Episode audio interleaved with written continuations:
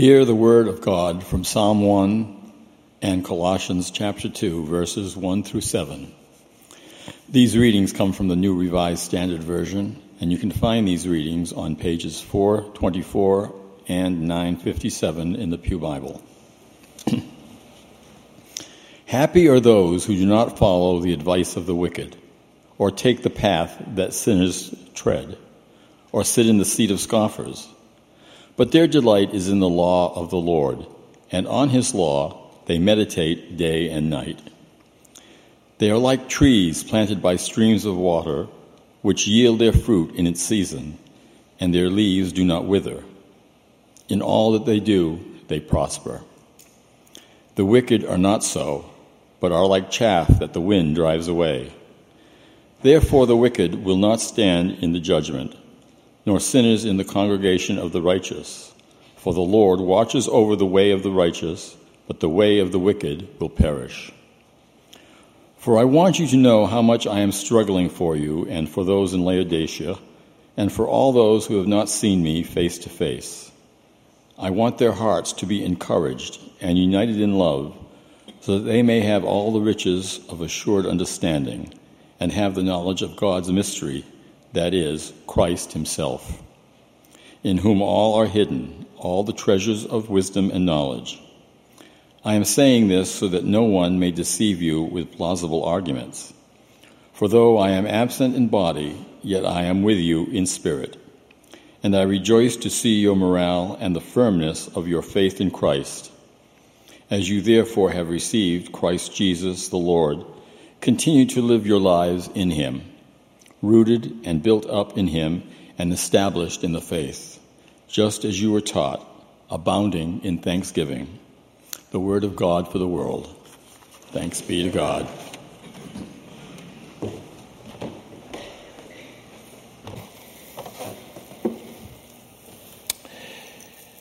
Well, here's a word that you may not yet have in your vocabulary. The word is bathophobia. Bathophobia. It comes from the Greek word for fear, of course, phobia, and then the Greek word bathos. Bathophobia is not fear of baths, although maybe some of us have that, I don't know. But bathos means deep. Bathophobia is a fear of entering into the deep. Someone with bathophobia, for example, may break into a panic attack when they try to swim or boat into deep water. Someone with bathophobia may be very reluctant to walk down a long flight of steps or enter into a long hallway in the dark. Bathophobia is that fear of being encompassed surrounded, engulfed with, with darkness or water or even the pull of gravity. It's that feeling of losing control. Now, I don't know how many of us have bathophobia, but all of us have that fear of losing control, right? Because that's, that's really what's at the heart of this, especially when it comes to the depths of the unknown. Not just deep water and deep darkness, but the deep unknown. Instinctively, we don't just run right into that. We, we fight against it. We struggle against it. We don't want to surrender our control to the unknown. Deep down inside, all of us, to some degree, are afraid of the deep, afraid of losing control.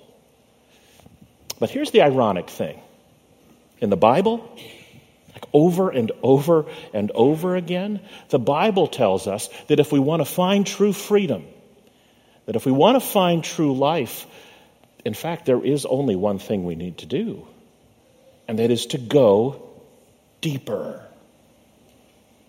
Jesus said it many times in the Gospels. In Luke chapter 5, verse 4, a passage that we heard just a couple weeks ago, Jesus was saying to the disciples, Hey, look, fellas, why don't you try casting your nets on the other side of the boat where the water is deeper? And when they did, they not only caught more fish, they caught their true purpose, right? When, when Jesus called them to fish for people, they discovered their true calling in life. In the very next chapter, in Luke chapter 6, Jesus says there's two kinds of people in the world there's the wise person and the foolish person. And the wise person, Jesus said, is the one who digs deeper. The one who builds his house, who builds his life on the rock, and it says the one who digs deep into the foundation, as opposed to the foolish person who builds his life on the sand, just right there on the surface. In 1 Corinthians, Paul says that the Holy Spirit helps us go deeper. He says the Holy Spirit is like a spelunker, like a cave explorer that helps us plunge into the depths of the insight and knowledge of God. If you want to get to know God more fully, then allow the Holy Spirit to help you go more deeply. And then in these two passages that Carl just read for you moments ago, both of them say basically the same thing. In the Colossians text, Paul calls us to be more rooted and built up and established in the faith. And in Psalm chapter 1, the very first psalm of them all, the foundation is laid for all 150 psalms by equating life with a tree. He calls you to be a tree not just any old tree, but a tree whose roots have gone deep, have planted deeply into the depths of God's faith and love, and has plunged into the mysteries of God's Word. That's the kind of tree, that's the kind of life you're called to live. Amen. In other words, the Bible says over and over again that not only should you go deep, going deep is nothing to be afraid of. And the good news is, we have ample evidence over the past 18 months that this congregation is unafraid to go deep. That was one of the more recurring themes that we heard over the last 18 months during our visioning process that culminated in the unanimous approval of our long term vision plan last December. We listened to you to God, to the community, and over and over again, we found ample evidence to suggest that you all not only know it's important to go more deep in your faith, you are unafraid to go deeper in your faith, deeper in your understanding and study and reading of God's Word, deeper in your embrace of the Christian faith, deeper in the disciplines of prayer and invitation and financial generosity, deeper in your connection with other people in small groups. We had hundreds of you participate in visioning chats over that time. And one of the recurring themes we heard was you all want to get to know your Bible more deeply. You want to spend more time in it. You want to be more faithful in small group Bible study. So many of you talked about disciple Bible study as being so formative in the early years of your faith. And you want to connect with people and connect with the Bible. You just want to know how. That was a sentiment that came through loud and clear for over 700 of you who responded to our congregational survey. And many of you owned the reasons why you can't or don't want to go deeper. Some, a third of you said, you know, I'm just too busy. I wish I could carve out more time in my day to read the scripture and be part of small group. Over a third of you said that. So if you feel that, you're not alone. More than half of you expressed that you're feeling lukewarm or dissatisfied in your current ability to read the Bible every day. And many of you, many of you said you want to grow deeper in your prayer life. You know it's important.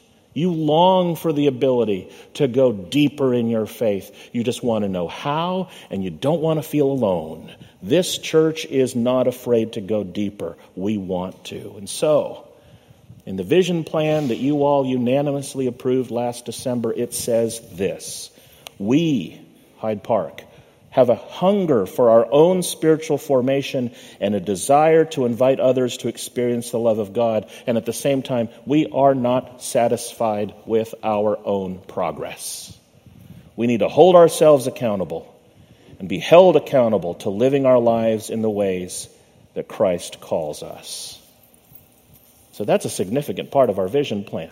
And so, for the next several months, teams of people will be working to implement that vision with systems and programs to help deepen our discipleship and, and scratch the itch that so many of us, if not all of us, have to go deeper in the faith, to make Bible reading less scary and less confusing, and to be comfortable in our small groups with other people, to, to be involved in more small group experiences, to develop better practices of prayer and invitation and financial generosity, and to get as many of us going deeper in our experience of God's love as possible.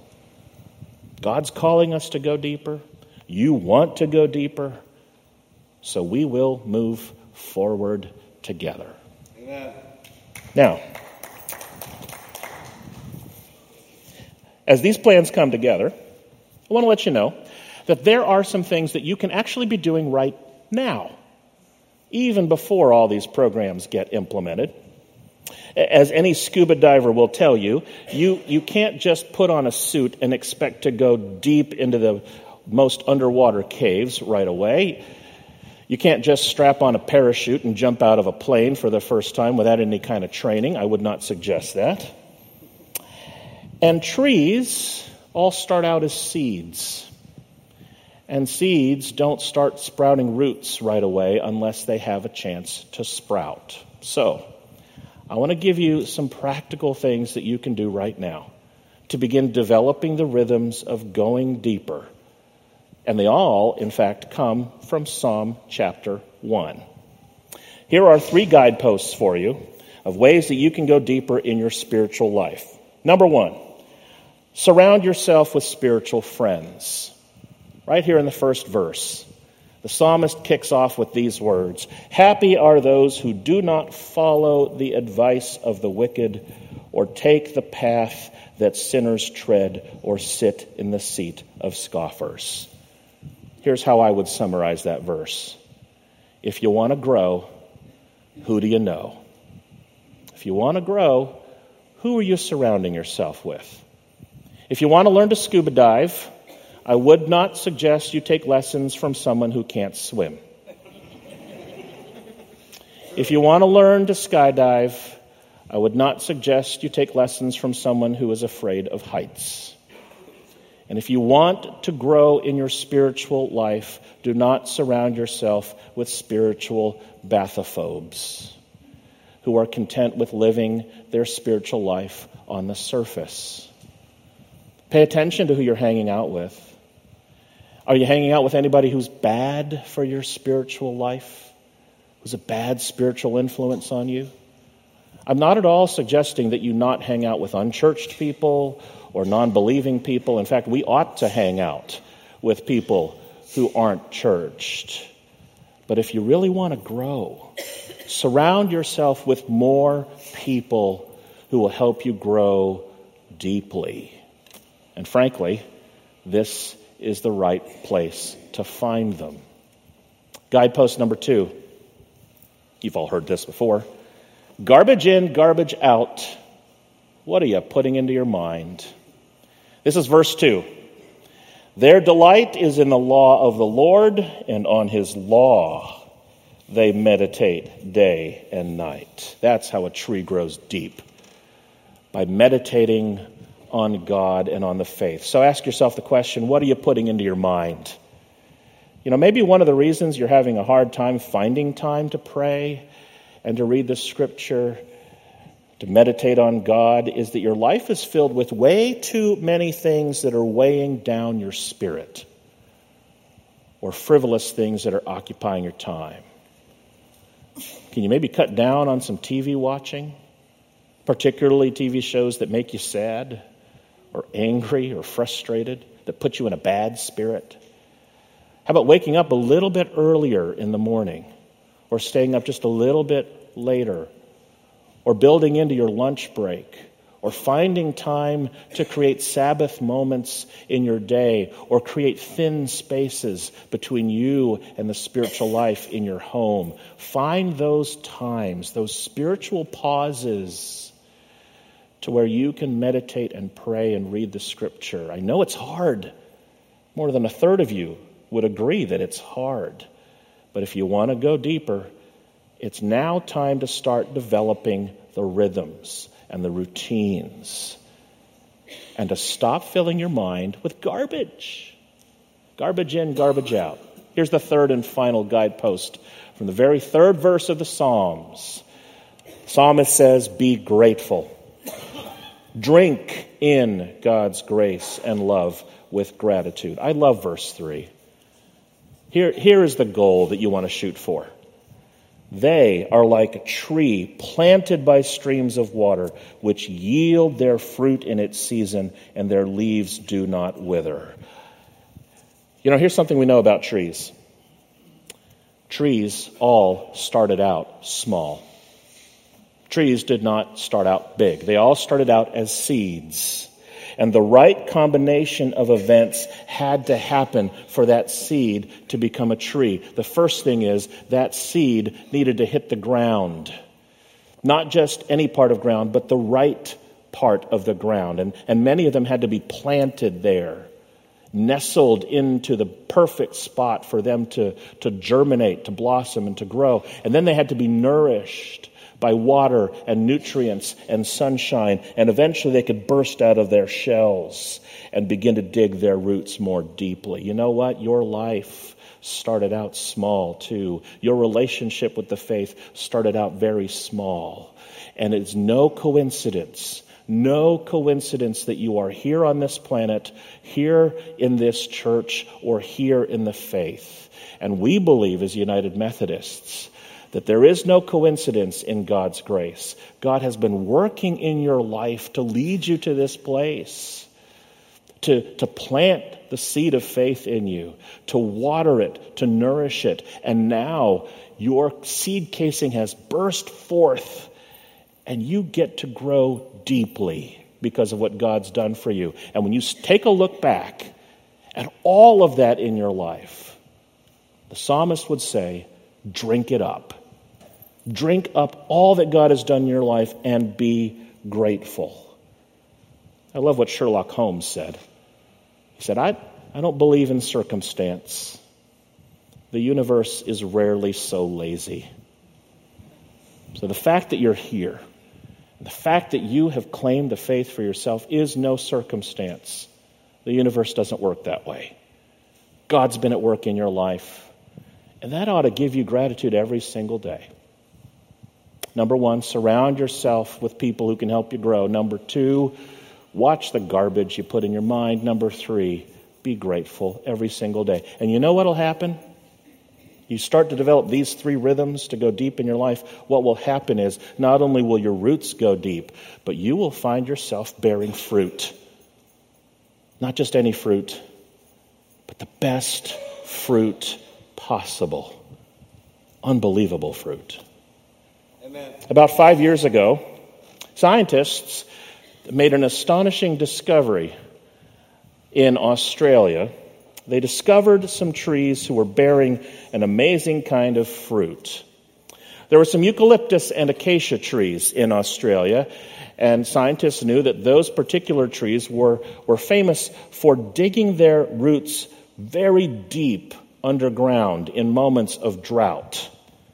And so, in a particularly arid spot of Australia, there were certain eucalyptus and acacia trees that have dug so deeply under the earth, upwards of 40 feet, are you ready for this? That they have actually struck gold. Amen. the pirate says, R. There you go. Pirate knows about gold. In the, uh, in the Freddo and Barns uh, gold prospect fields in South Australia, scientists closely examined the, the leaves of these eucalyptus acacia trees, and they actually found gold in the leaves. Literally, they found money growing on trees.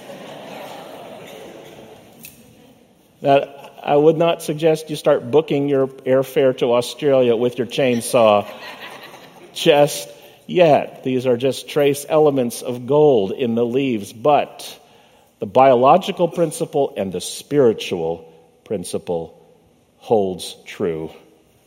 In times of drought, in times when your life feels arid and dry, when, when the nourishing waters of life, hope, and joy seem nowhere to be found, the Bible is very clear. Go deeper. Sink your roots deeper. Deeper into God's love, deeper into God's word, and deeper into the faith that claimed you and called you. And there you will find gold. Amen. And as you incorporate the gold of God's love into your life, you will be able to bear it as fruit and this world needs a lot of God's gold nowadays, and you are the ones to bear it. Like the tree of Psalm 1, you will find that as you go deeper in your search for God's nourishing waters and love, you will strike gold and share the wealth of God's abundant love with the whole world. This is nothing to be afraid of. Let's go deeper together. Let's pray. God, as we prepare to go to the holy table this morning and experience the nourishment of the bread and the cup, we thank you for the reminder that you are with us. You have created us and called us to live a life that goes more deeply into your love and into the faith. Nourish us with your waters. Fill us with the nutrients of companionship Help us to overcome any barrier or obstacle we feel that's preventing us from living a deep and rooted and routine life, and help us to do it together. We thank you for the future that you've given to this church, for the commitment we now claim to move forward together, first of all, deepening our discipleship and our commitment to you. We pray all these things in the name of Jesus Christ our Lord, and let all God's people say, Amen. Now, as we prepare for Holy Communion, we invite you to respond to God's love and grace through the gifts, through the offerings, through your prayer cards, as the ushers come forward at this time.